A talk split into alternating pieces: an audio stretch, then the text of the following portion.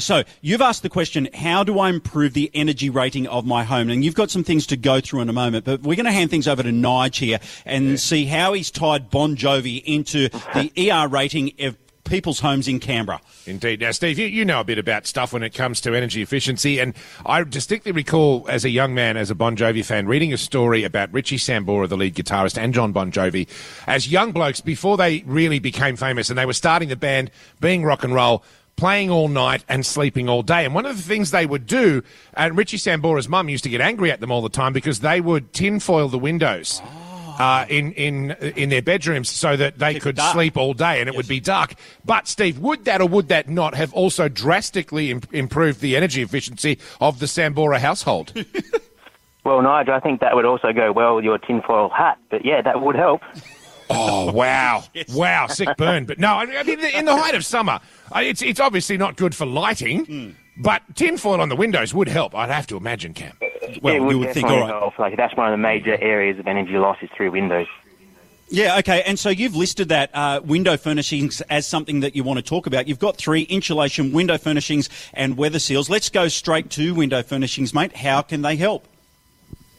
So uh, with an energy report, like the, it's a mandatory part of the sale process, and so every every house is given a star rating, and uh, and some of those star ratings are quite low, so like a half a star or one star. But some of those houses can be improved to a five or a six star by just simply adding a certain things like window furnishings, heavy curtains with pelmets. That definitely makes a huge difference to the star rating. Um, another one is sealing up the gaps um, around windows and doors, so weather seals and, and draft seals.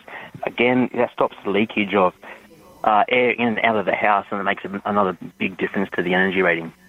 Yeah, yeah. And, and door so, snake, that's what you need. So so you, you say that in jest, that's exactly what you do need. Oh, one hundred percent. Yeah. Steve, you've got to try and limit the drafts through the through the dwelling, right? Correct, yeah. Um, and obviously here in Canberra with our climate, um, double glazing is a huge one, but it's also a huge cost. But uh, I reckon the best sort of value for money would be insulation, not just wall and ceiling insulation, but a lot of older houses that are on brick piers definitely benefit from good, thick floor insulation. It makes a huge difference. And, and so as a part of the sales projects uh, process, Steve, when you're speaking to people about the different features of the house, where does energy rating come up in the conversation?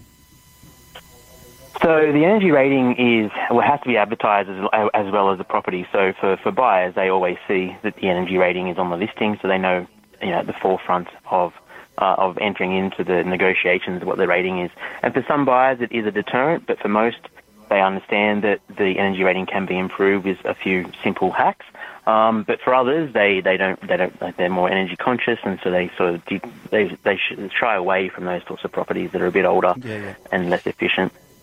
And, and so with some of those small hacks, as you say, coming into the cooler months now, like get onto it now, and that will even help where you're living at the moment, right?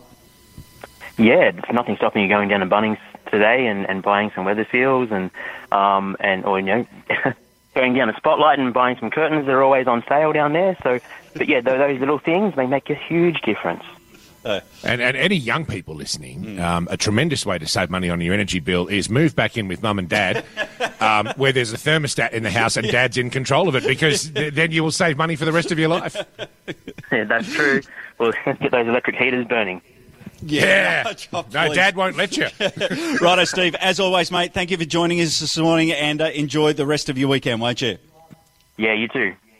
Okay, Steve Lowe, Director, Agent Team at Canberra there, talking about energy rating uh, of your property and just some little hacks there on what you can do. They don't have to be big, uh, just to save yourself some power.